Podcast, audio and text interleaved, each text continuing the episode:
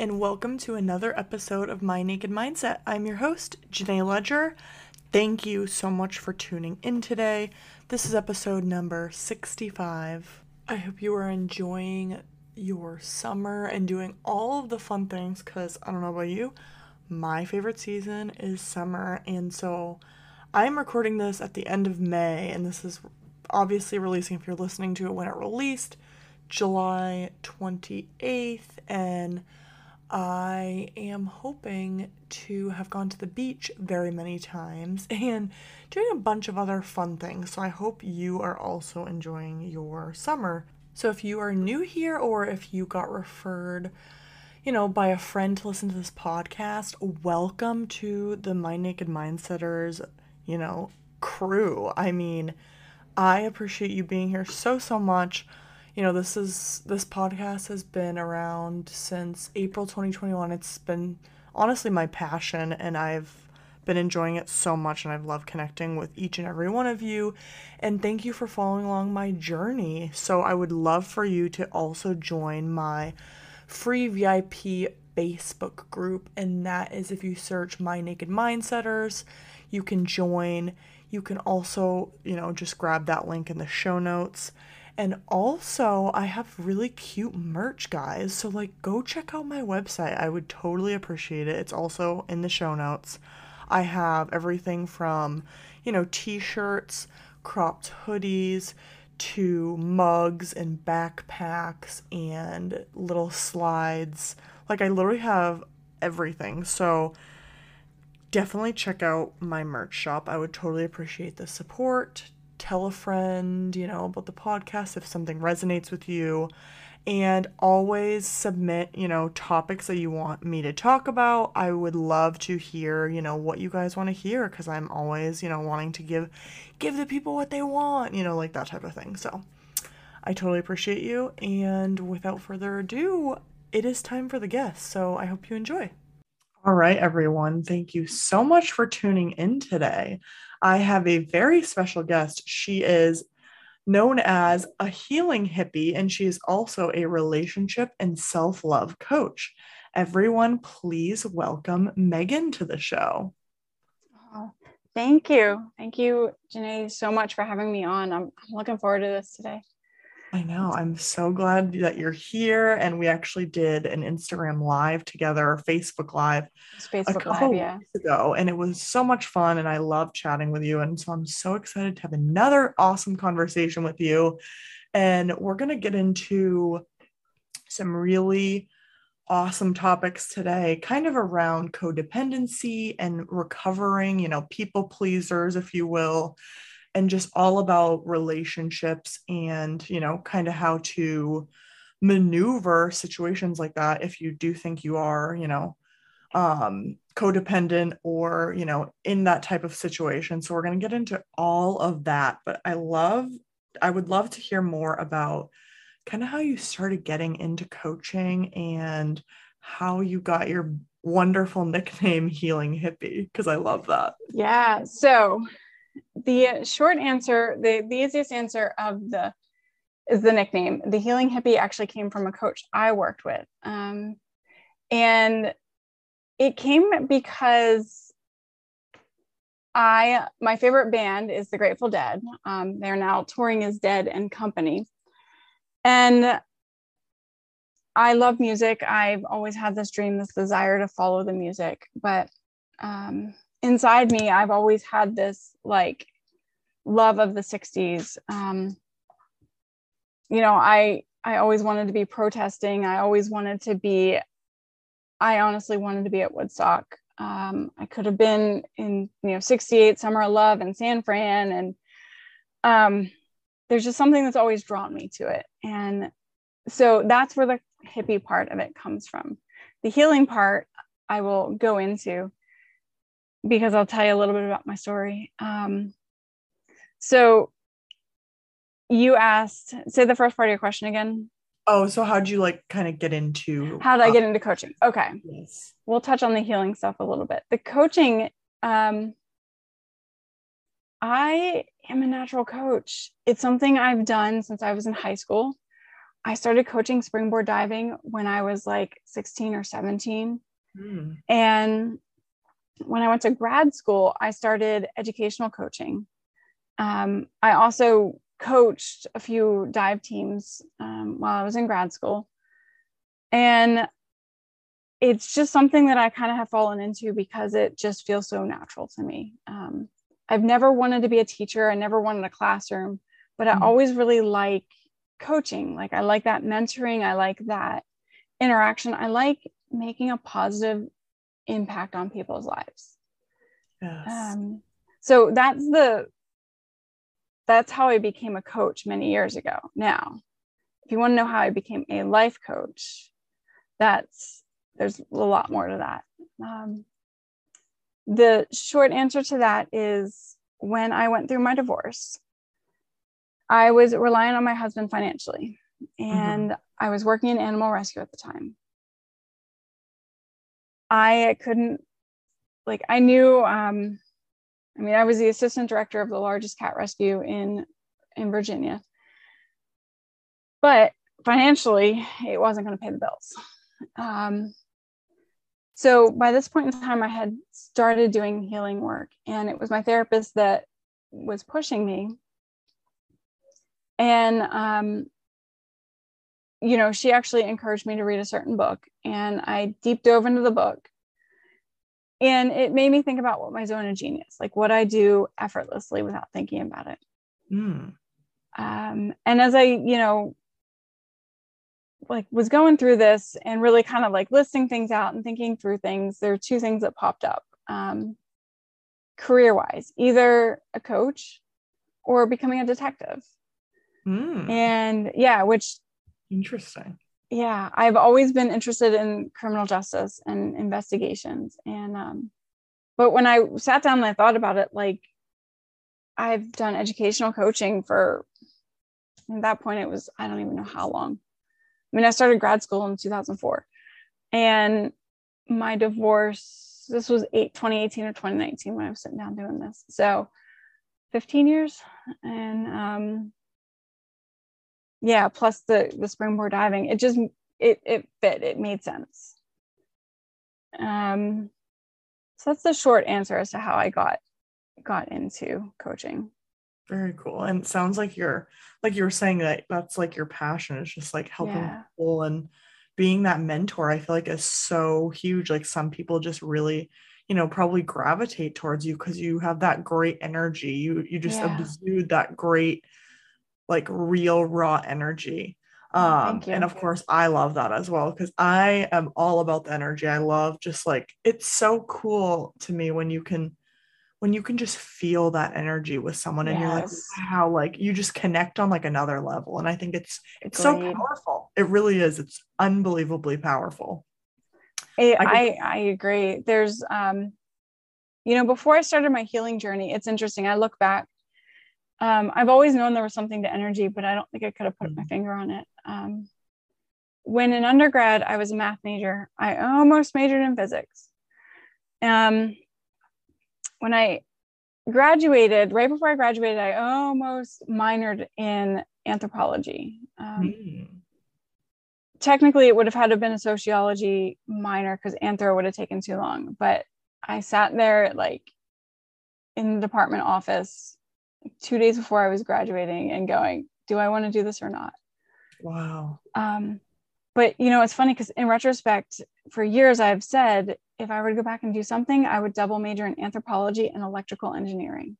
Interesting. And that's people and energy. Oh that's true though. Yeah. Yeah. It is it's literally because electrical engineering is all about electrons and the flow of energy. Mm. wow. That's Yeah.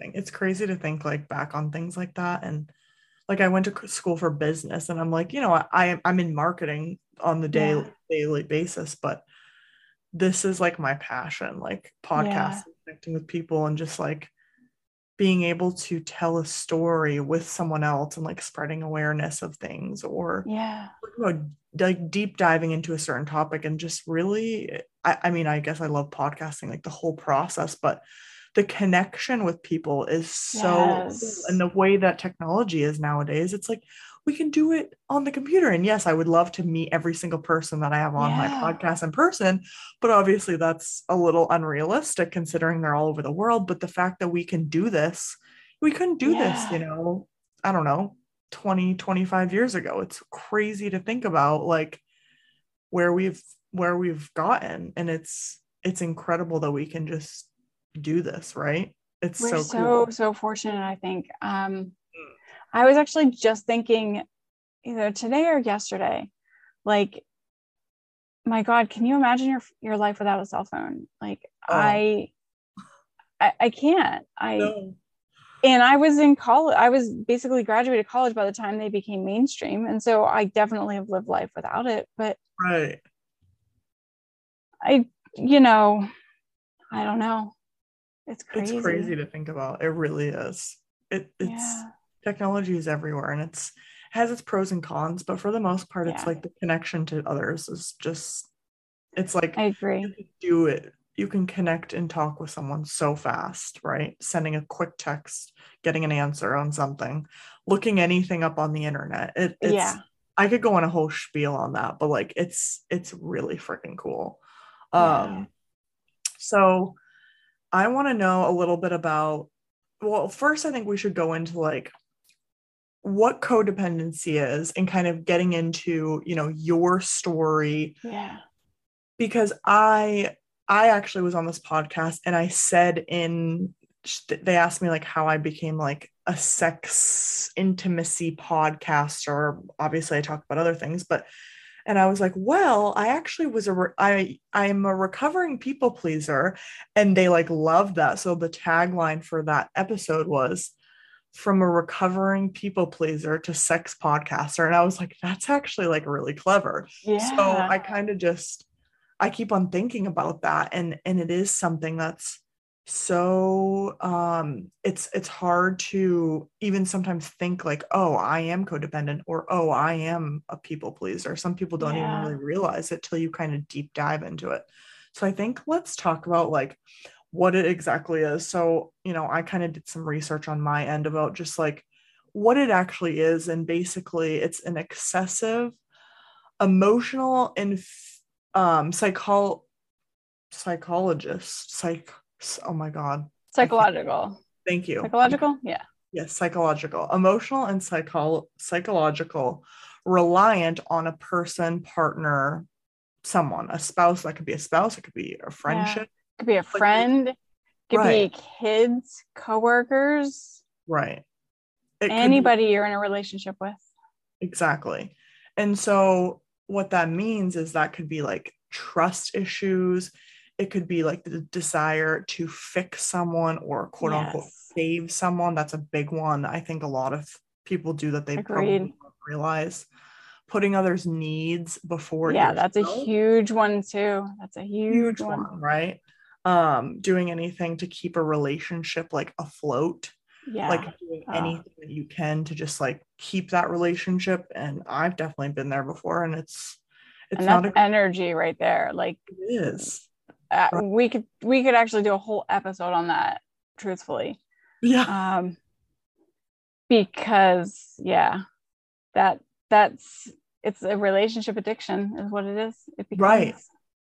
exactly and it's like you put all that energy to one person and then you kind of almost forget about everything else going on in your life or other Yeah. people like you just are so tunnel vision to that person and it's it's very unhealthy and like the and your fear usually is like losing out on that friendship Yeah. or breaking up or something happening or you know a friendship breakup whatever you know the case may be but that's just kind of like an overview of of kind of what it is Yeah. and so I know that you, you know, have had some experiences with, you know, codependency and people pleasing. So I kind of want to just hear like maybe where that kind of started and where maybe, you know, you kind of noticed it. So I guess pick up wherever wherever Yeah. story begins, I guess. Um, yeah, I think you'll actually, because you and I have not talked about this, but I think that you'll actually be really interested in where my story starts. It starts in May of 2018. Mhm. when I had an old flame from college reach out to me. Um, now, mind you, I'd been married seven years at that point. Um, hadn't talked to this man since before I was married. Right. Um, in fact, I remember him calling me. I remember him calling me, and I was actually at my then boyfriend's house, and I remember being like, like t- saying to him, "Hey, listen, I'm dating somebody else." Like, you know, because he was very erratic in when he would reach out. Like, Hmm. you know, hey, like, there's this other guy that I've met that I'm interested in. Like, you know, I'm not interested in you. Hmm. Um, but he reached out and all he said to me was, Hey, on Facebook Messenger. All Mhm. he said. And I read that. And in that moment, I felt, I felt something I hadn't felt in years. Hmm. Um, I was turned on and I was, I mean, you want to talk about energy, like in that moment of feeling turned on, it was holy fuck, I need to get a divorce. Interesting. Yeah. I mean, that's how strong that was. And then it kind of started migrating in the sense of like, okay. So my husband and I, we don't have sex maybe, maybe well, I shouldn't say don't once a year, you know. Um, I mean, the way I look at that now, like that's not a relationship I want. Right. Definitely. Um, but it was then like, okay, well, if I'm not sexually attracted to my husband, is that enough to leave the relationship? You know, is sex enough to end a marriage? right. Um, and I was reaching out to friends, and I was out to dinner with some friends one night, and they were like, you know, you really need to find a therapist. Hmm. um so it was and i had been thinking about it but it was really on that encouragement that i was like okay i'm going to do this i'm going to find a therapist because you know there's something wrong with me because i want to divorce my husband because we don't have sex um and I'm, because i'm not attracted to him you know Hmm. so i started therapy it was probably september of 2018 and i remember saying to my therapist, if my husband just does what I tell him, I don't need to get divorced. Hmm. I mean, that was like my first, like, she was like, Why are you here? And it was like, Well, if my husband just does what I tell him, I don't need to get divorced. Um, and I look back in retrospect, and that was such a red flag for codependency. Ah. Um, I couldn't have told you what codependency was before. It took my therapist, there was one session, and I remember her saying to me, Well, do you think you're codependent? And I was like, Well, I'm not dependent on him. You know, like I'm a strong, independent woman. You know, I'm not Right, dependent right. on him. You know, and I was like, Well, maybe financially, but no, I'm not dependent on him. Um, and as any good therapist does, they ask questions and then they make you think. They make like it resonates in your mind, it bounces around. And this is what it works for me. It'll bounce in my mind and I'll think on it. I'll look things up, like we were just talking about, you know, if need be. Right. That that information was at my fingertips. Um, so I looked it up and I read it and I was like, oh, okay. I feel rather seen because this is me. Um, everything you mentioned, people pleasing, wanting to change people. I mean, walking into my therapist going, if he just does what I tell him, I don't Right. need to get divorced. That's wanting to change somebody, right? Um, but yeah, relying on other people for your needs being met is is really ultimately the codependency. Um, now the story actually gets a lot more interesting because when it came to my husband, I think he was just in my life. I needed to, if I needed for things to get to a certain point where I was like, enough is enough. Um, and as I started slowly peeling away the layers, um, you know, my therapist started slowly down the path of like, my childhood and my parents. And I remember at first thinking, what does this have to do with anything? Yeah. And as we started kind of peeling things back, I started noticing parallels. Um, I really, really, really noticed parallels in the way I was feeling and the events that were unfolding in front of me. Um, the role I played for my mom and the dynamic that I played in my family. So I was living in Washington, D.C., my family was outside of Philadelphia. It's about two and a half hours difference. And my mom would need something. It was always medically related. Um, um, let me backtrack on that. If it was personal for my mom, it was medically related. But if it was related to the family, I was also still expected to be there. Um, but I routinely dropped everything to fix, help, save my mom. Um, and it was so interesting because that summer of 2019,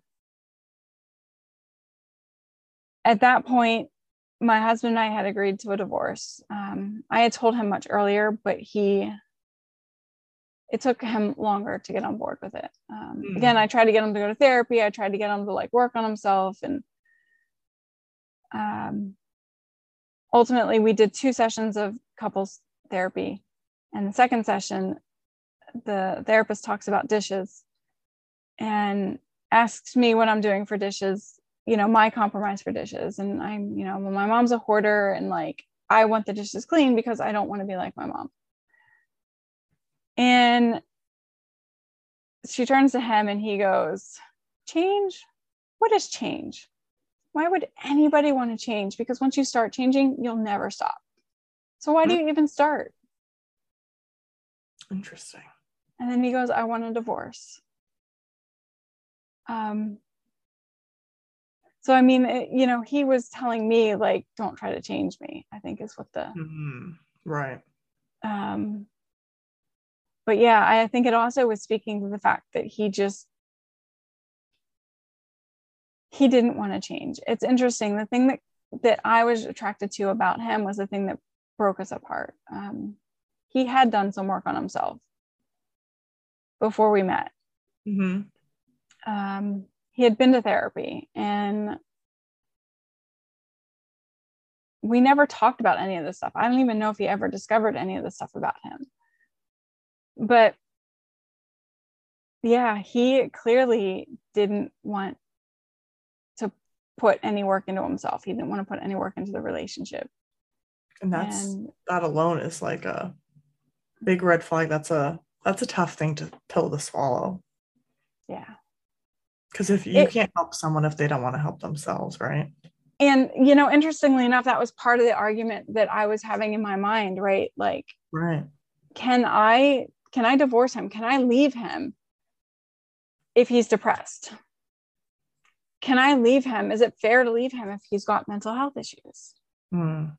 Um, and by the way, the answer to that is yes, it's full on okay. It is full on okay. Um, because it's not my responsibility to fix you. It's nope. not my responsibility to make appointments for you. It's not my responsibility to even more than encourage you. I mean, to go to therapy. Like it's it's not my responsibility. Mm-mm. Um, but yet I was falling into the same dynamic and pattern I had with my mom, right? So if I'm dropping everything for my mom and her medical needs, I'm assuming he's got medical needs that need to be attended to and that I'm the one that has to fix them. Mm. Um, but circling back a little bit, that summer of 2019, um, God, it was so interesting. I actually committed my mom that summer. She was having um, they were calling it at that point schizophrenic like episodes. Uh, she was having full on hallucinations. And at least once a week, I was up to Philadelphia. I, I mean, they would call me and literally the day I committed her, I got a phone call at 5 a.m. I was up there by 9 30. Oh, wow. Like when I say I dropped everything, I dropped everything. Right. You know, um, like that was my priority because it's what I thought I was here to do was to help my mom because, you know, everybody else that's in my family that lives in the same hometown, nope. I was the one two and a half hours away that had to go do it. Mm. And, um, you know, it led to me feeling very out of control, right? Uh, I remember my dad calling me, and like I said, my parents are hoarders. Um, they were legitimately accepted onto Hoarders, the TV show. Oh, got it. Yeah. They they refused to go on there, but they were. Um, I've I've had several discussions with that producer Oh, wow. because by this point, you know, eight like maybe eight, ten months into my healing journey, right after I start therapy, I know enough to like put some boundaries into place. I know enough to start to say Mhm. no. So when my dad calls me and goes, Your mom's in the hospital, she's going to come home from rehab. And we need to clean the house up because we can't bring nursing in here. We can't bring, you know, what like all of her medical needs, like a bed or like whatever might need be. We can't bring that in here. And so, Megan, can you come clean the house? Right. And so I knew enough to be like, I mean, at first I agreed and I went up there and I walked in that house and I was like, no, I'm not doing this. This is Right. not my mess. Oh, right. That's that's way over your head. Like that's they did it, it- not you. But yet I was the one who was always cleaning up after them. You probably I felt was- the obligation, right? That's a big thing of it too. You felt like you had to almost. It's how I received love growing up and praise. Right. Oh, you know, you clean. Great job. Yes. um you know i remember being little and like being woken up early on a saturday to go clean and like it's what we Mhm. were supposed to do you know? Um but yeah i i mean that was a five bedroom house. I don't even know how many square feet. And i've cleaned that house more times than i can begin to tell you. And you know, when I started seeing that I was getting little to no recognition, I mean, my mom at one point was like, Well, you've never cleaned this house. Mm, Like, okay, so, you know, two years prior, those two weeks that I spent here cleaning the house, like, didn't, wasn't back in DC working. I was here cleaning the house. No, but I never cleaned the house, you know, so it, it was, um, it was me recognizing that I'm falling into pattern behavior and starting to stand up for myself and saying no. And so the wanting to save and rescue part of me, um, the policy analysis part of me, because I have a master's in public health policy, was writing out these massive side by sides and investigating all the options for my parents. And, you know, okay, well, we can get somebody in here to clean the house, but it's going to cost us much money. You know, you can just walk away from the house you can go to living here you know in these places and like this is what could afford you like you could fit in your budget. And like we i went through everything. That's a lot. everything and called a family meeting. Got all my siblings there. I'm the oldest of four. My mom's in the hospital um, but my dad refuses to show. Mm, And so it's like, I'm doing this work because you're asking for help. And um, I'm refusing to help the way that you're asking me, but I'm still trying to help. Uh, that was a big lesson for me. It was a big, big lesson in in the fact that people have different needs right. and that you know at that point in time i need i still had this fit need to like help to fix right Mm, um but i'm not doing it the way that my dad wants me to. And so he's reacting and responding to me. And um yeah i just i was watching you know these pieces of my life play out in parallel. Um watching you know, feeling completely out of control when it came to my mom, feeling completely out of control when it came to my husband. Um, interestingly enough, my husband was living in the basement at that time. And when he first moved down there, we had a microwave from the old apartment we had lived in, and he refused to get rid of it. Um, so the first thing he did was set that microwave up. But he would leave leftover food in that microwave for me to like, I think, find. I almost started an Instagram page on it. Um, I'm serious. Like it was, there were leftover bratwurst in there. There were pizza boxes, um, bottles of ketchup, like in the microwave. Oh my god. Um, like bags of Kentucky Fried Chicken, um, whole cans, like unopened cans. Huh. And I mean that that's a whole other thing. But yeah, I think he knew that like leaving stuff out was I mean, he knew that it was annoying me. But yeah, and I'm feeling like completely out of control, right? Because I'm not controlling the way he's cleaning up. Mm. Um, and I'm not changing it, but I'm witnessing it. And um, yeah, it it's so interesting the way things work and the way energy works. My husband moved out. It was like the first of August. Oh, um, he actually came into my room one night and he's like, I can't do this. He's crying. I can't do this. I can't pack my stuff up. You need to help me. Mm putting it all on you. Who do you think packed his shit up for him? I yeah. did. Yeah. So, you know, and I'm I'm frustrated because I'm like, don't you see that, you know, my mom needs help and like I just committed her, you know. Um like she, you know, and and within when she was committed, there was all sorts of stuff we couldn't actually get her proper treatment. Um, and so I was just spending so much time up there and yeah.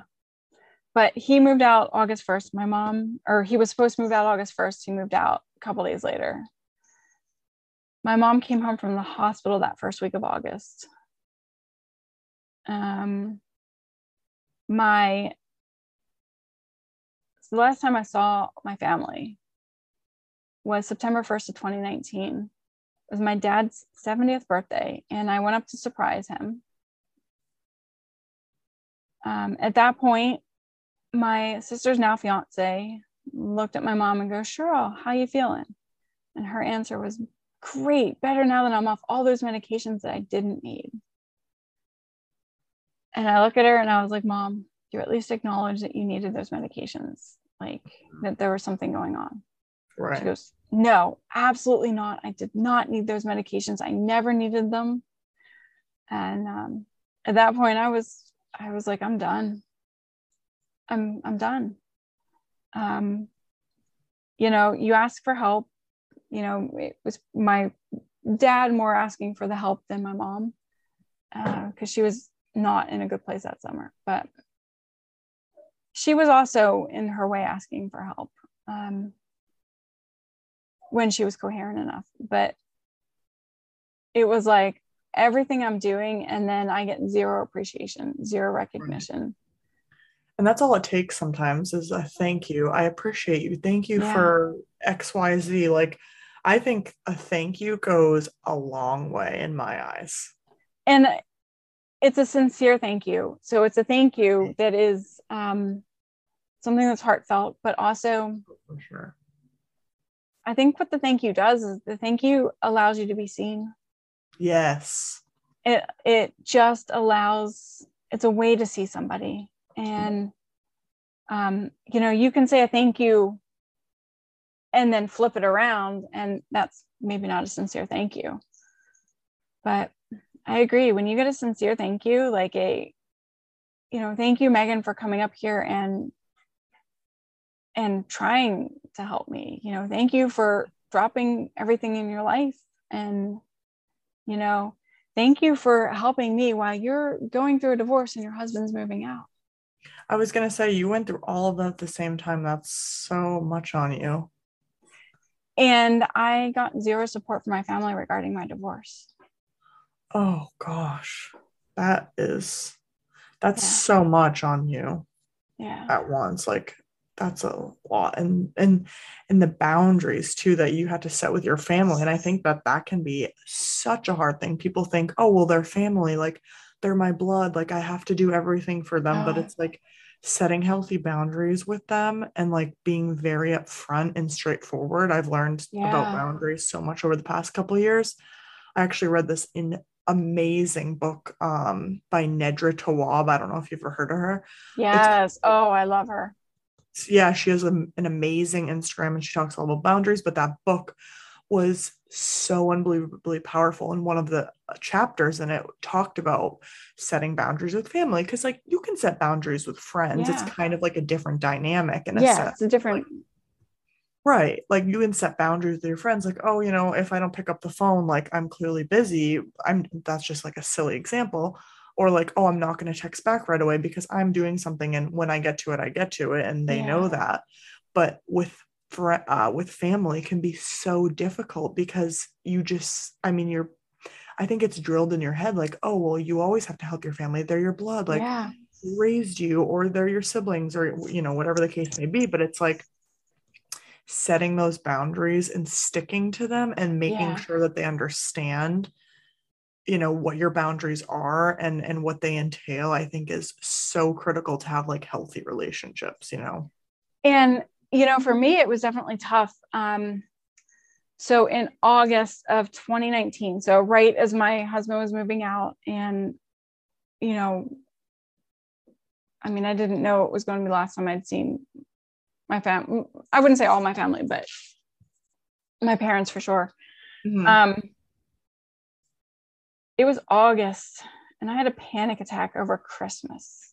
Mm, thinking about Christmas, thinking about Christmas with my family. And I went into a panic attack four months before Christmas. I mean, four and a half months actually before Christmas. And um, at that point in August, I set that boundary that I wasn't going up for Christmas mhm. because, again, I was the one who was helping my mom stay up all night, wrap the presents. I was the one that was, you know, trying to like rein in her chaos and you, you know, so I- I was enabling her when it came to Christmas. And, you know, the growing up, we'd have eight or nine trees and you'd have to tightly wrap all the lights on each and every branch. You don't just kind of string them around, right? There, Mhm. each branch is wrapped. And back in the day with the old lights, like if one burned out, the whole thing would go out. And so then you'd be Yep. testing all the lights. Oh my God, it was ridiculous. It was ridiculous. And because my mom wanted it so perfect. Um, Right. we had to perform and i just carried that dynamic into my adulthood and um yeah so christmas for sure i had put that boundary into place and then um when again it was september 1st like when my mom made that comment and i just went i'm done. I'm done. My boundary was to not go home until after the new year. Mm. and did they Um, respect it? Did they respect your boundary when you said it? So I don't know that I actually verbally said it to them. oh. Um, well, at some point I did have to say I'm not coming home for Christmas. mm. But it's interestingly enough because in my family, communication wasn't. A lot of things were just assumed, right? And so people's actions were speaking louder than words. And I said that my mom didn't receive proper mental health treatment. Um, she essentially couldn't get transferred into a psych facility. And so she was at that point, it's what's known as schizoaffective, meaning she's cycling up high. So she's in a mania, a state of mania, meaning Yes. she's not sleeping for days on end. yeah Um, about that stuff yeah. manic I don't know Yeah. And yeah yeah, she definitely, and she was in that high of that mania, of that manic. And, um, you know, I mean, laying in her hospital bed, like yelling at the doctors and nurses, yelling out the hallucinations she's seeing. Um, and so they basically had they basically waited until she crashed and then they were able to get medicine in her.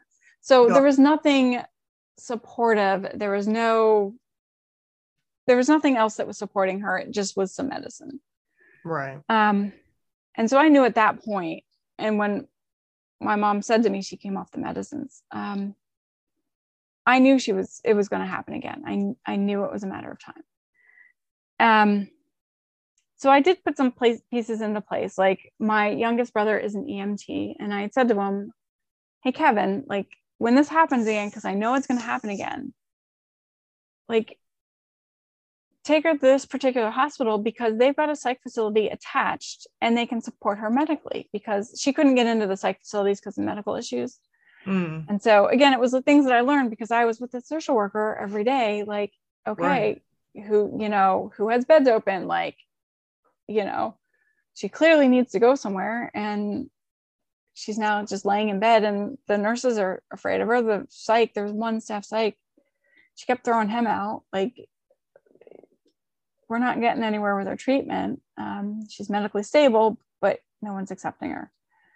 Mm. So I had said to my brother, like, this is where she needs to go. Like, you know, you're somehow going to be connected to this. And you have to take her to this particular hospital. Um, and ultimately, that's what went down. Mm. Um, and he, he, she had another episode. I mean, she was walking along a highway, which is illegal. Yeah. Um, that's scary. Yeah. And, you know, my dad's like chasing her and like, you know, he, my dad calls my brother. My brother ultimately comes and gets her into his car and um, takes her but like by that point like my my mom was refusing to go into the house because she thought there were people inside the house mm. um, and you know they've been living in hotels for like a week or so prior because she didn't feel safe enough to go home and um, so yeah that was kind of like the short of it but I had coached my brother Kevin through it. Like, this is what you need to do. And yeah, I mean, it, it's how he he responded. Um, I think he also knew he wasn't terribly involved, but he was enough involved to know. Um, but my dad was calling me because she's having hallucinations in the hospital, but he still had to involuntarily commit her. The hospital wasn't going to do it. So my dad was calling me, expecting me to drop everything and come up. And that was something that I held firm in. Um, and it was not easy, right? Like I had to sit with that. I had to be like, you know what, this was my former role, and I'm I'm going to be uncomfortable in not doing this and not saving. And you know, I helped him through it, and I told him exactly what to do, and you know, I supported him right. but i i did not physically go up. And so that action i believe was huge. Oh 100% it was like the changing of the trajectory it sounds like. I, I mean literally from 5 30 in the morning and i was up there or 5 in the morning i was up there by 9 30 or to no i'm yeah dad you're doing this. Like this is all you. You're doing this. Um wow that's so, yeah. just in its own like yeah. It's interesting right? Because even just talking about this and thinking about it it really is powerful. I mean i i know this i know my story and i've told it but just even sitting here in this right now it, it is super powerful. It really is. And and like when you decide like you know this is not this is not what i need to be doing anymore i'm not going to you know just let people do whatever they need and and kind of let people walk all over you that's a hard yeah. thing to comprehend and be like i'm not going to do this anymore like commit to not letting that happen that's a yeah. hard thing to grasp and do and like stay committed to because i feel like once you start you know kind of doing that and saying no yeah. and really moving forward you kind of have to stick to that and like i think it's probably hard for oh no the she's probably going to just you know, do it again and and then it's like no like i'm actually not and so i think that's such a hard thing Yeah. for people to commit to doing is is stop saying yes Yeah. And it's interesting too because boundaries come in different forms. Oh, so for- I didn't verbally say no, I'm not coming up. Um, but my actions, right? That the Mhm. actions I took set that boundary. And you know, boundaries can also be nonverbal yes so through true through your actions. And um, I mean, I learned a ton about boundaries. Um, and you know, interestingly enough, so we're we're now down December of 2019. You know, that was the first Christmas ever I hadn't spent at home. Mm-hmm. Um, I would, God, it was at that point the best Christmas I'd ever spent. really Yeah, good for you because it it got to become a Christmas of my creation. yeah Um, you chose and wanted to do and I had some friends surround me, and that's awesome you know, I put my Christmas decorations up, which I love. I mean, that you know comes from my childhood upbringing, but yeah, it it was my choice. It was no stress um, because it Mm. was done how I wanted to do it.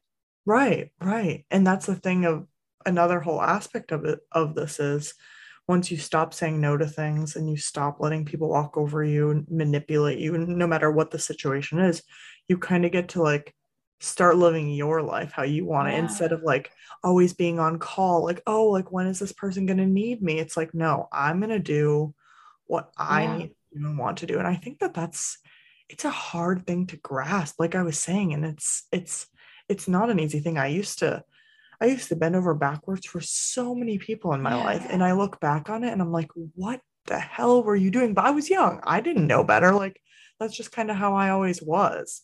And it's so interesting to like think back on those things and and really like I would never do that now. Like Yeah. I would never like let someone, you know, disrespect me in multiple different ways and just let that slide like that and not speak up for yourself. That's another thing. Yeah.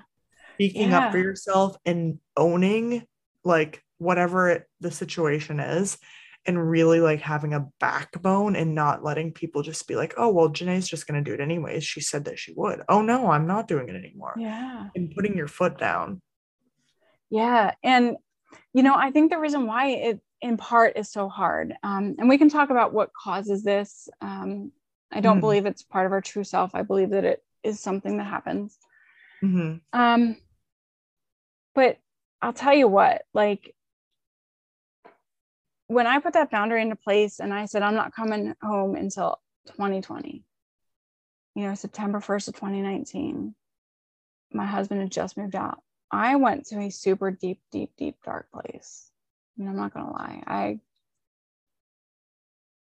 I was suicidal. I mean, I was, you That's a lot on you, on anyone. That's so because my world literally just crashed around me. Everything I was expending my energy on, it's gone. Mhm. you know and so sometimes you can have what's called secondary gain right so you don't want to put boundaries into place because they're making you feel okay even though they're you know you're running yourself rampant and you've got anxiety and all sorts of other bad stuff right it's still filling this void in you and when i chose to stand up for myself and say no everything I was energetically doing was gone. Mm. Um, yeah, and I definitely felt it. It it it was a lot of energy that that it took a long time to get rid of. Oh, I'm sure. That's that's a lot for just to comprehend even like what was all happening. Um, what would you say is like maybe some tips on like how to kind of remove yourself from being codependent and like figuring out am I codependent? Like what do you think are some I know we talked about like the trust issues, the desire to fix and save someone, but what would you say are maybe some some examples of like how to figure out if you are codependent or a people pleaser? Yeah, so it's really interesting, right? Because I had zero awareness of any of this stuff before 2018. And Mm. um, being a people pleaser, um, well, let me back up. I think that understanding how the mind works was key to me. Yes. Um, understanding that I'm unconscious in my actions. I'm doing things and I don't understand why. Um, you know, was I supposed to like be working the day I went up and committed my mom? Yeah. Did I have flexibility in my job? Yeah. But should I have shown up for myself in my job? I mean, the job in itself, we can also talk about, you know, because again, if something's happening in one area of your life, it's happening in all areas. So Yes. working too hard and, and all sorts of other stuff. But um lost my train of thought. It's okay. It happens. Uh yeah, okay. When you here's the thing, you create your own life, you create your own reality. Yes. And when you don't create it, when you're not consciously created, creating, life is happening to you. That's so and true. you are so out of control. Um, if life is happening to you, you've got rampant anxiety, you've got rampant depression. Um, you feel like the world is just out of control. Um, it could be because you watch the news and see that there's a war in Ukraine and you feel overwhelmed because you can't save everybody. Right. um it can be you know i was working in animal rescue. It could be seeing an animal and or seeing animals and oh my gosh we have to save all of these animals. Um they're going to die without us you know? Um you know their lives are better when they're adopted out to you know a very highly qualified applicant you know um but just having that like you have to do this you're taking on these missions that you can't solve Yes. And spreading yourself way too thin. way too thin um you see it at work by never saying no Oh, that's hey a- can you do this for me hey you know how about this project like i mean i look back at the rescue and i was assistant director medical director i was managing my own adoption center with 16 cats um, you know overseeing fosters training like i was doing it all that's so much. Right. um Yeah, that's a tough thing. And especially work wise, that's like a whole other conversation of like, when do you say no and how to say no? Because it, exactly can- yeah, it really can. But setting boundaries with your boss, with your boss, you have to set. you have to You have the to. thing the thing about boundaries is that they tell people how you get to be treated Absolutely. and people don't know how to treat you unless you tell them Mm-hmm. If people think they know how to treat you they think they know how to treat you based on how they were raised in their childhood. Yes. because that was their standards that they grew up knowing and believing. Um, but everybody's standards are different. And unless you have boundaries people you know are going to go by what they think. Right. um, but to me it was it's just this very much um, conscious versus unconscious thinking of i create my own reality. And if i'm doing things and i don't know why i'm stressed out and i go eat. You know i have a bad day at work and i come home and you know gorge on food.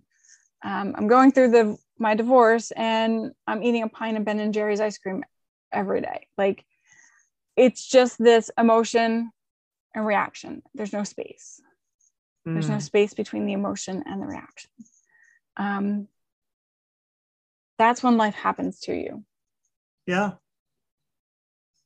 and when life happens to you it's very very very out of control Oh, for sure. very It's out of control. Someone else has the pen and they're writing the book to your story. Yeah, they are. They are. Um, yeah, it's interesting too. I see a lot of people who absorb energy. A lot of people who they're absorbing other people's energies around, but they're not paying attention to their own energy. Yes. So, hmm that's so true. Um, the thing about relationships is that they're always mirrors. Mm, they're always staring us back in the face. Um, so if you're out of control, it's because the people you're surrounding yourself with, because you're not taking control. yes. Being mindful of of what you're what you're giving off and also what you're presenting yourself and the people around you and boundaries and and just really being intentional with the things that you're doing. I feel like that's so so critical to have great It- relationships. Intention is everything. Um, right. You know, it's interesting. I see a lot of people who think that they can't even speak up for themselves. Um, so many people. that if you set a boundary, it means that you're selfish, right? Um, and I think that we see this term narcissism thrown around a lot because if someone stands up for themselves, if someone's not used to it, right? You were taught, you learned that love looks like not standing up for yourself. So it's going to feel weird to you. And you're going to think that that person's selfish. but you should look at them at, if they set that and be like oh wow they they have a backbone and they know what they want and they what how they want to be treated And you know what's interesting too? Um, with people pleasers, the Mhm. intention behind the people pleasing, you don't do it because you want you want to be nice. Um, you do it because that's how you receive love. yes right saying It's how you receive recognition. Like you need that recognition. You, it's like it's an addiction that needs to be fueled. right and you keep doing more and more and more because you need that recognition. You need to be seen. You need to be heard. And that's the only way you ever learn that you're seen and heard. right you do way too much and then you're burnt out and then you're like what am i doing but then you continue Yeah. so if someone out there feels like that like kind of sit back on it and really think about like how do i need to go i'm just giving an example do i really need to go help my friend move when i actually have so much other things going on that Yeah. weekend but i do want to help them but i really just i can't seem to think about how i would get this all done in this weekend and setting that intention you know what I really wish that I could help you, but it's just not going to work for me that, you know, that weekend and and and understanding that they're going to have to accept that. The interesting thing too is that oftentimes there's a mismatch of needs. So, Mm. for example, your friend's moving and you automatically say, I'll help you move. Right.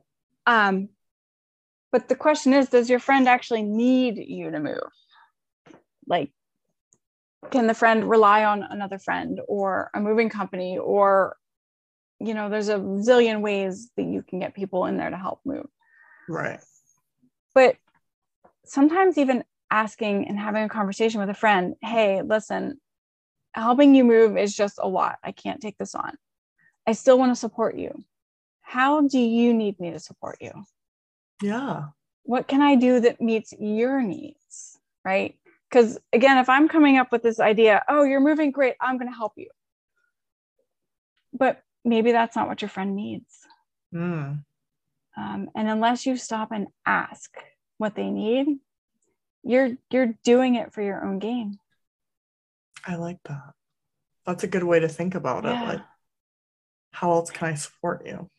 Yeah. I mean, I've I've watched, you know, I've had conversations and like I had conversations with a friend and she was talking about wanting to help a friend and um I said, Well, did you ask her how she needs help? You know? Mm. And she goes, Well, she doesn't, you know, she doesn't cook. So I want to teach her how to cook. But she, you know, she isn't making time for me to let her teach, you know, cooking.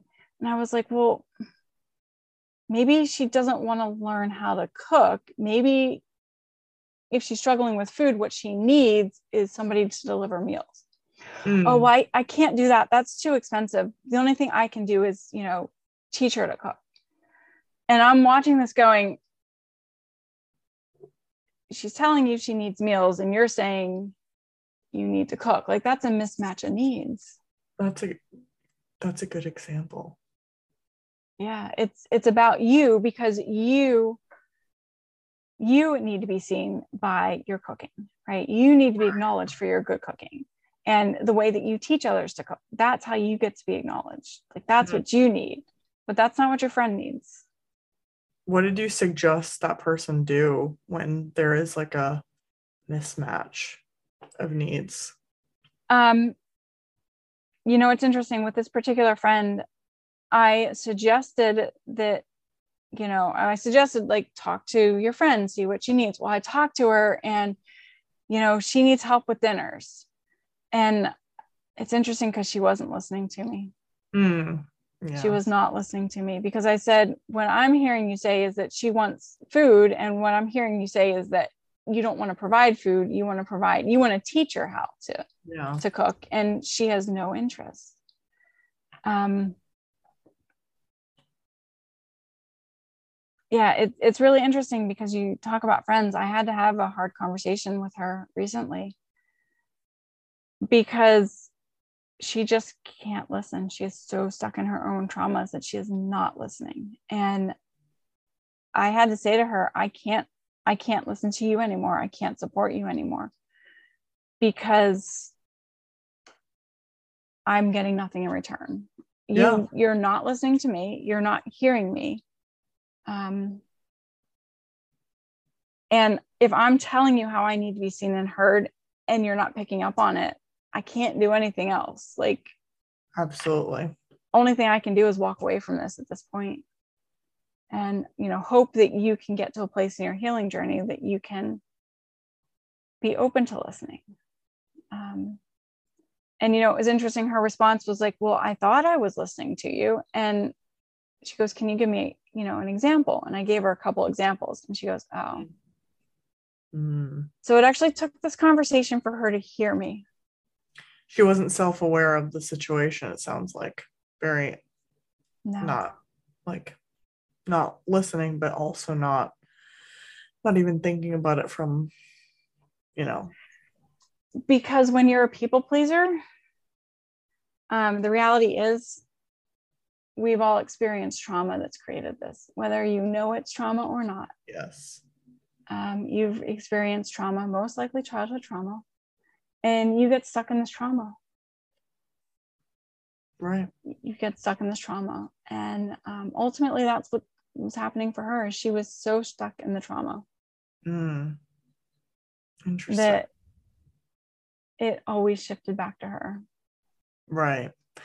And that's the thing too is uh, like when we were when you were talking about um kind of feeling guilt or like oh like I really need to do X Y and Z for someone and and you get burnt out from it and it's like Mhm. it gets exhausting and so that's when I think a good moment to kind of think of am I doing too much am I doing this to get my own like you were saying my own um pleasure or you know my own needs met because i really like to be a people pleaser and i think really getting to the root of that and thinking about like huh you know i kind of realized it i guess as i grew up in my relationships and things that i used to let slide like i i, I wouldn't say anything. And now i'm i can i I guess I kind of just learned this on my own, but I really learned that if I don't tell someone what I want or yes. what I desire or what I'm in need of at the moment, um, in that and it's in so many different ways. That could be sexually, Yeah. that could be my love language, that could be really anything. But if you don't tell someone what you need, in any capacity, they're not really going to know. They can't read your mind, right? You need to yeah. to say that or show that like, "Oh, this is how you know, I'm really words of affirmation. That's my love language. And so I'm constantly loving when people like when I am appreciated and that goes a long way for me. Yeah. Um, you know, I like a compliment here and there. Like and and my boyfriend obviously knows these things, so it's so important. Even my friends, like when my friend says thank you for whatever it is, I I feel like, "Oh, okay, like I feel I'm happy like they notice they're acknowledging that and yeah. and I think it's so important that it kind of goes both ways like they they should be open with you about what they need and vice versa that's so yeah. important I mean that's like a very basic you know communication um knowledge but I think so many people kind of overlook that well I think there's this you know I grew up thinking that like other people were supposed to meet my needs. I grew up, you know, also thinking that like I didn't really have needs because needs meant I took up space. Oh yes. Um and so oh no, that doesn't matter. That you know, that's okay. Go ahead and you know, no, it's like I took up too much space because I had needs. Um, but in the same vein, I looked to my husband to make me happy. Mm. Um, I thought it was his job to make me happy, right? Um, I thought it was, you know, I thought it was my family's job to make me happy. Um, I thought of all these really toxic behaviors. I thought that that's the way things were. And I was depressed. I had anxiety. I was burnt out. I was um, overwhelmed. I just, it's like it took these huge events to happen for mm. me to be like, no, universe, like you're putting this here for me because I need to learn this lesson. Like, yeah, I I need to, I need to because, yeah, it, it was not a great place. Um, you know, it's interesting when you talk about communication so I turned 40 in 2018 in February. And in turning 40, it was like, okay, it's a big birthday, but mm-hmm. it was this, well, what do you want to do? I don't know. It's, you know, my birthday. I don't want to deal with it. I don't want to celebrate it. But secretly, I'm hoping that my husband throws me a surprise birthday party. Yes. And it's like, do I tell them that I want a surprise birthday party? Well, why would you tell somebody you want a surprise birthday party, right? Like, you know. And with our relationship, it would have been super awkward too. Like, hey, um, mm. yeah, what I want for my birthday is a surprise birthday party. Like, right. Um, but it's interesting because my birthday was on a Friday night. And I'm disappointed that I'm not throwing a surprise birthday party.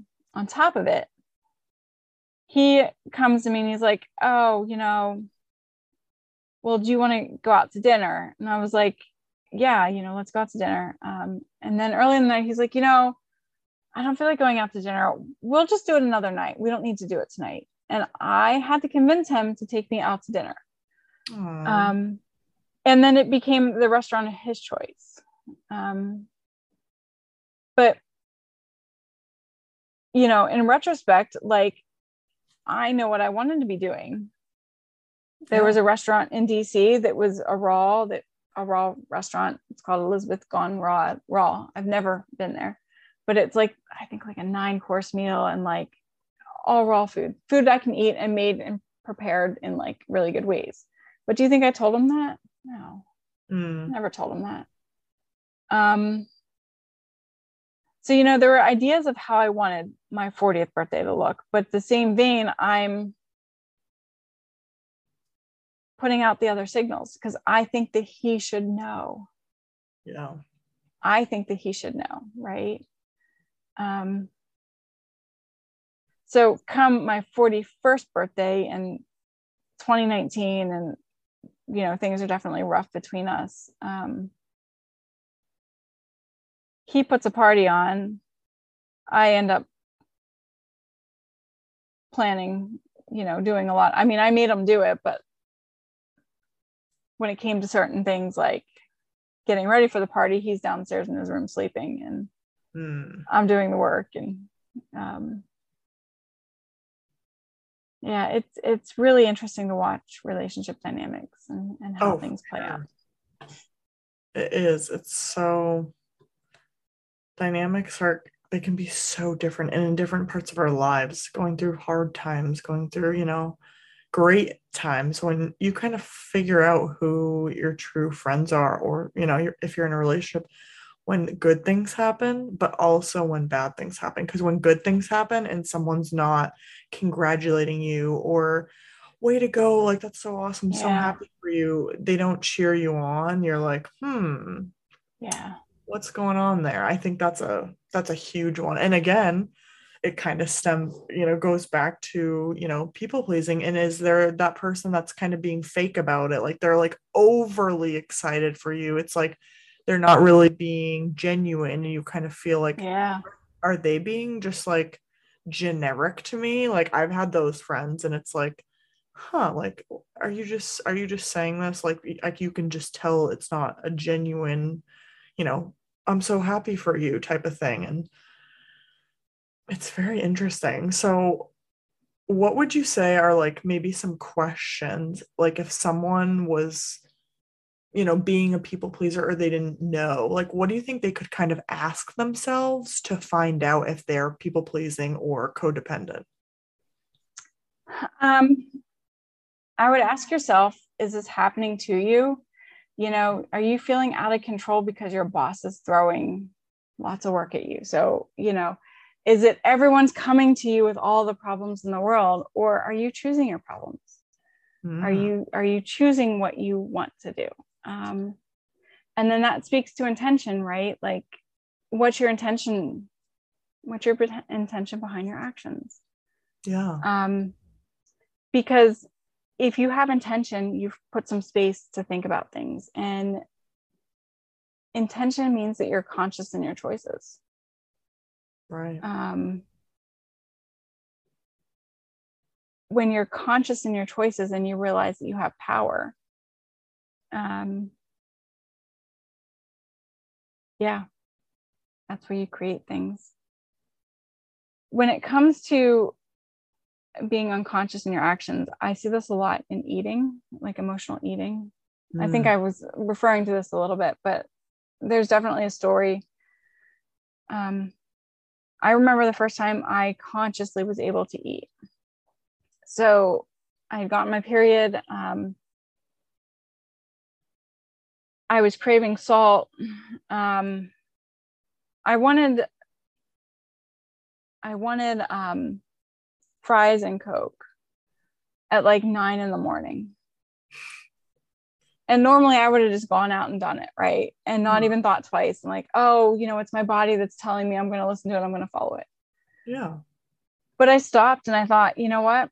My body might be craving this, but I've got a choice in this. Mm, I can choose to listen to my body.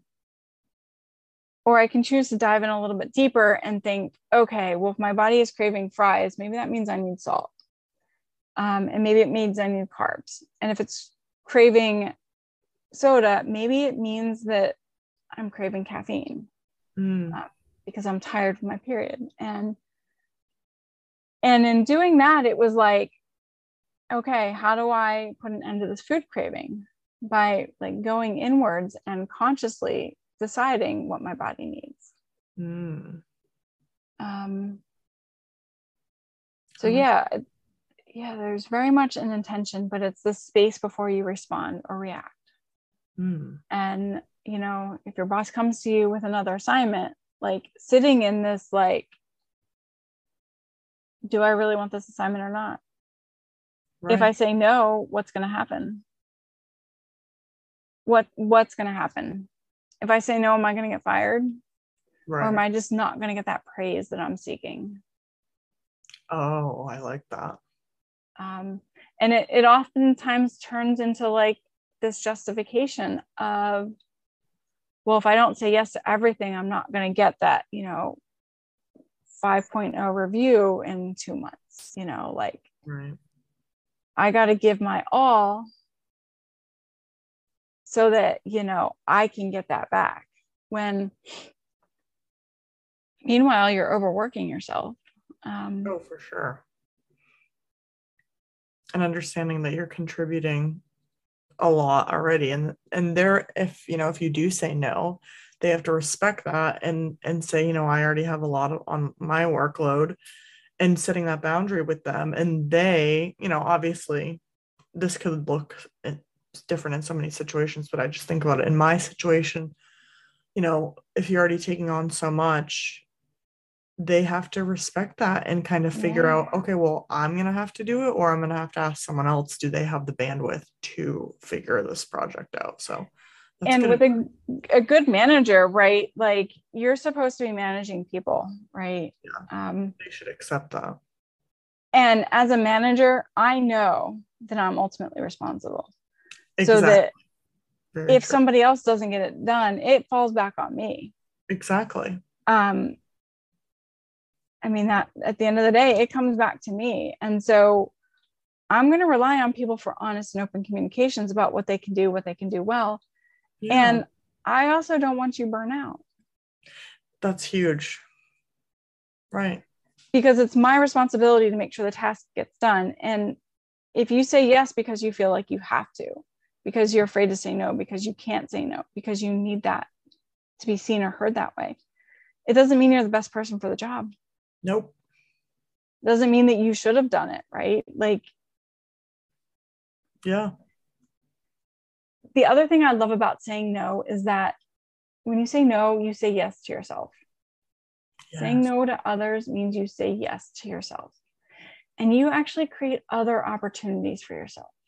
Right Um, now, sometimes we say yes because we don't want those opportunities. We don't want to face what that free time might look like. You know, we don't want to go home from work early mm-hmm um, because maybe what's on the other side of that is something we don't want to be. We don't. We don't want to face ourselves. We don't want to sit with ourselves. definitely that's you nailed it That is Mhm. such good advice i love that any um last thoughts before we play our game you know, the one thing we didn't really talk about, we didn't talk about how codependency plays into relationship addictions. Ooh, Um, that's a good one. yeah. And the thing with codependency, too, I very much think like it's an addiction. People pleasing, it's an addiction. Totally.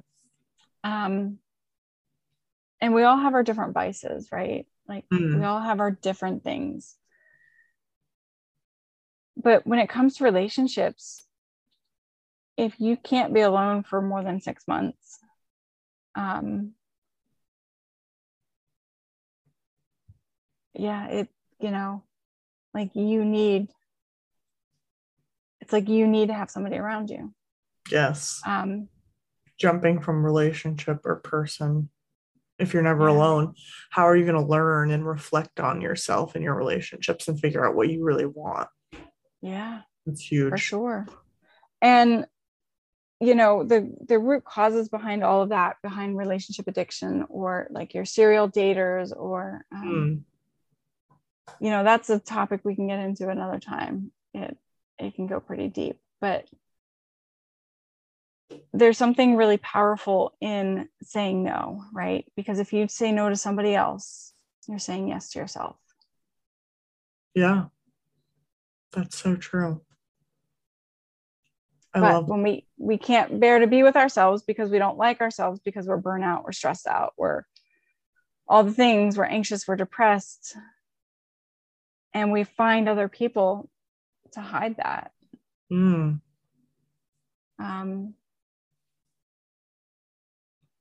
yeah it, it means that we don't want to be with ourselves Right.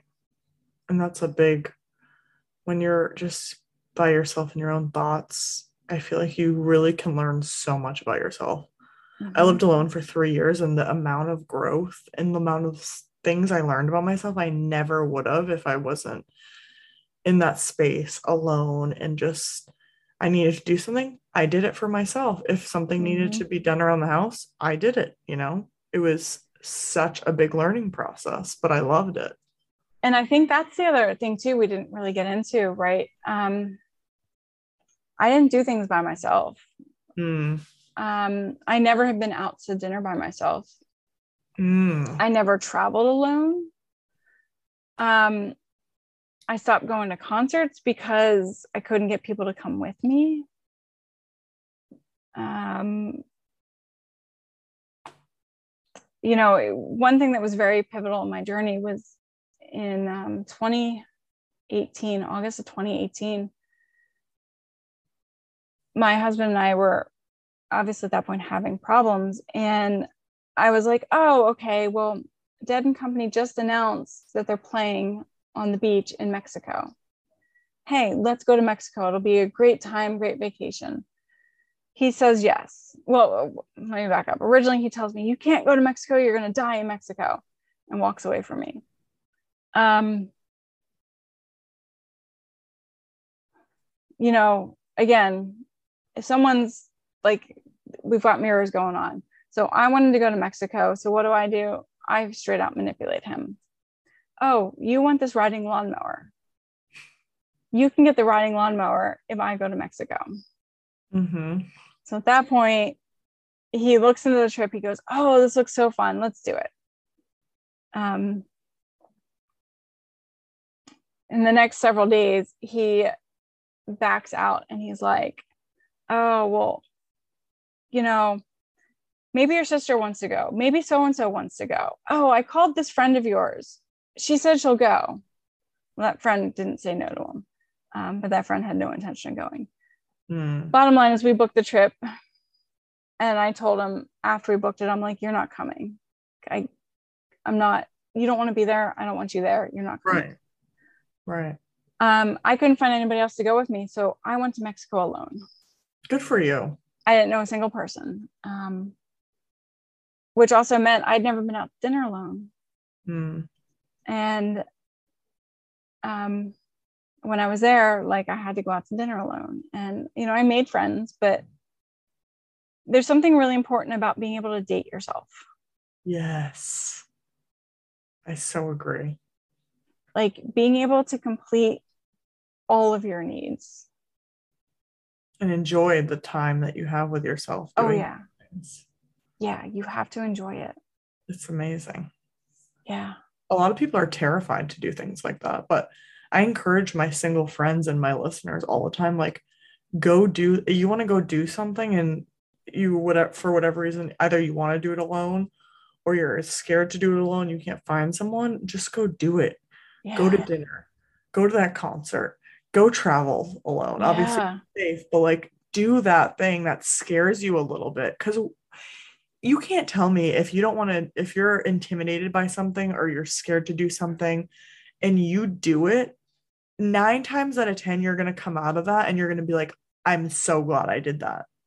yeah Right. and you're you're going to i would say it's higher than nine times out of ten i mean Yeah. you Sure. are going to grow so much from taking one huge uncomfortable action right.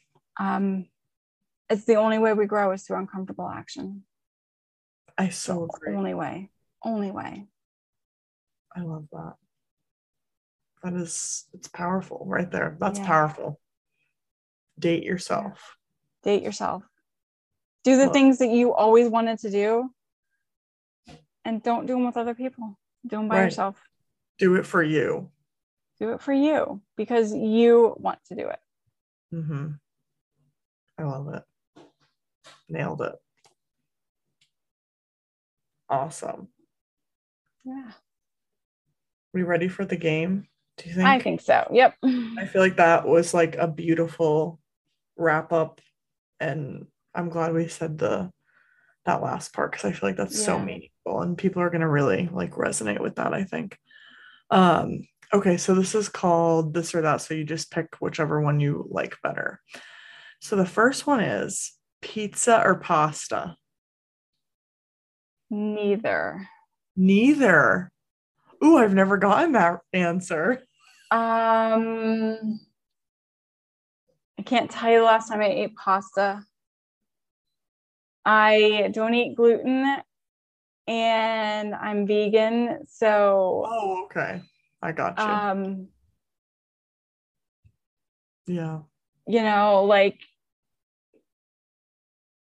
they're not my go tos. I don't, I'm okay if I never ate them again. I love it. I've never gotten that answer, so I respect it. I respect it. Um, the next one is would you prefer online shopping or in-person shopping? Like if you had to choose one for the rest of your life. Oh, for the rest of my life. Um, okay, so if it's for the rest of my life, I'm gonna go with online. Um, I really like being able to see and touch things, but I'm Mm. to the place where, you know, it takes time to get places to go to stores, and Yeah.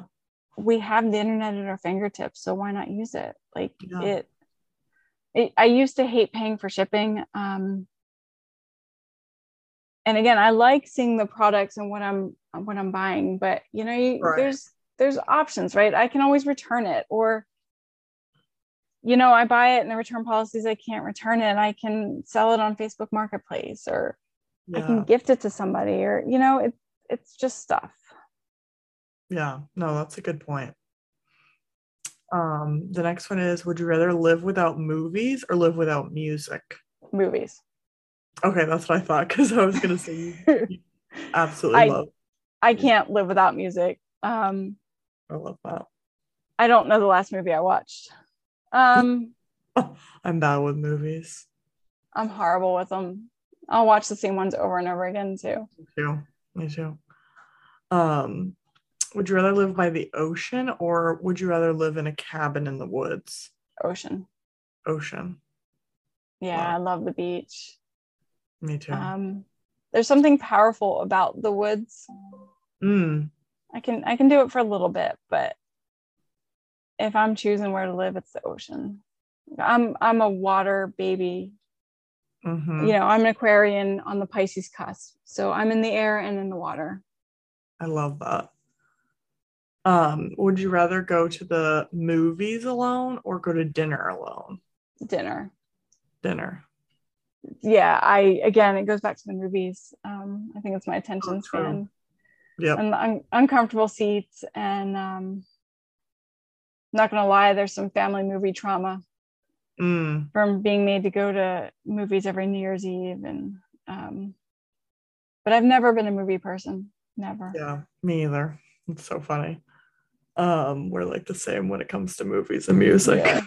Yeah. Um, would you rather wear nothing but ball gowns every single day for the rest of your life, or wear nothing but swimwear every single day? oh swimwear Swimwear. Oh i'm telling you i'm a water baby Um, like, let's go. I actually just had this conversation with somebody earlier today. Uh, yeah, this weekend I was at a retreat and I realized I didn't bring like because it was 95 degrees, I didn't bring tank tops. And no, my Oh. intention was to wear my swimsuit the entire time, which is basically what I did. And um, but I, I grew up in the water. I was little when I started swimming, and again, springboard dive coach and Oh, that's true. Yeah. Mhm. That's cool. Um, I think I know your answer on this one, but I'm gonna ask it. Would you rather direct a music video or direct a photo shoot? oh, music video. It would be really cool, right? Mhm. I would love it. It would be so cool to like just you could be so funky and do like so many different things. It would be really neat. You know, I've never even thought of that. I've never thought about producing a music video. Mm. It'd be really Huh. It would be really cool. Yeah, Hmm. that's some that's, that'll bounce around in my head a little bit. It's interesting Yeah. because sometimes I feel like with I don't know 3D dimension stuff, I have a harder time visualizing. But Mm. of course, I want to be with music. Right. Love it. Love music.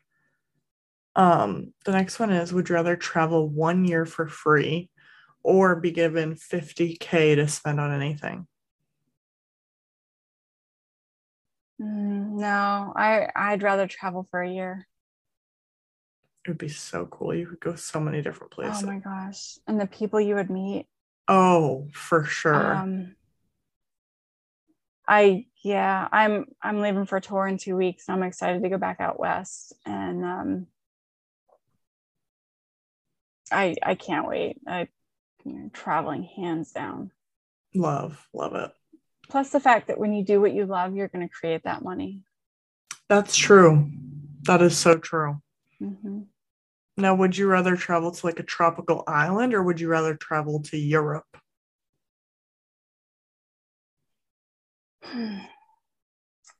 So, are you talking for the year? Well, th- that's just the next question. Just which one would you prefer? Um, probably a tropical island because it's warmer. okay, sure. That's fair. Um, and you know, to me, that's really relaxing. Um, Hmm, but that said, like, there's a lot of cool stuff in Europe too. So, I agree. Yeah, definitely. Um, the next one is would you rather have eyes that film everything or ears that record everything? oh,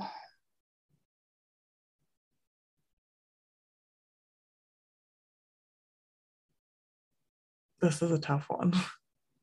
yeah. Um, oof. Probably ears. Ears. I like to listen. Mm, I'm listening. that's a good one. That's a good answer. I like that. Yeah. Um, would you rather be able to create a new language or create a new holiday? Language. Language. Yeah. I'm not big on holidays. I think um to me it's it means that I'm buying into the thing that we're celebrating and I don't always buy into those things which we celebrate. Um Mhm. maybe if I created it, it's different, but I don't know. There's something really cool about creating a language, right? I Yeah. I feel like in relationships you almost create your own language. Oh, definitely. That's so Um, true. And it's beautiful because it's like you can just be on that same wavelength with someone. thousand percent, yeah. I like that. And then the last one is sunrise or sunset. Oh, I have been a long time night person. I have just, just, just within the past like month or two shifted my schedule to the morning. Mm, This morning, because I was doing this podcast, I actually got up and did the 6 a.m. workout. nice. Um, Love that. so I'm loving these new suns or sunrises. Like it's almost like a new world to me. Oh, that's so cool. That's awesome. Yeah. Cool. Well, this was so much fun chatting with you. And thank you so much for being vulnerable and sharing your very, very powerful story. Um, please let my listeners know where they can connect with you. Yeah, thank you so much. Um, I really appreciate you. I appreciate you and your forum and giving me the opportunity to speak. And um, so thank you. Um, so you can find me on Instagram at I am the healing hippie. Um, my Facebook is my business page is Grateful Alive Coaching, all one word. My Facebook personal handle is megan.o.armstrong.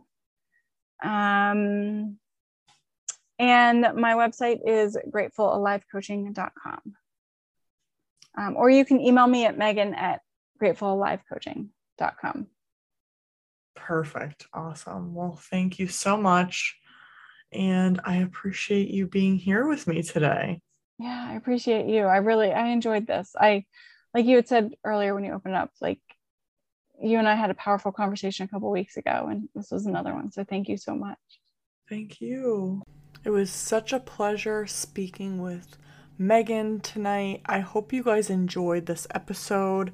Definitely connect with her, and you know where to find me at My Naked Mindset on all of your social media. Please email me or DM me with any ideas or topics that you want to hear me talk about. And I so appreciate you listening and being here today. I love you all. Bye.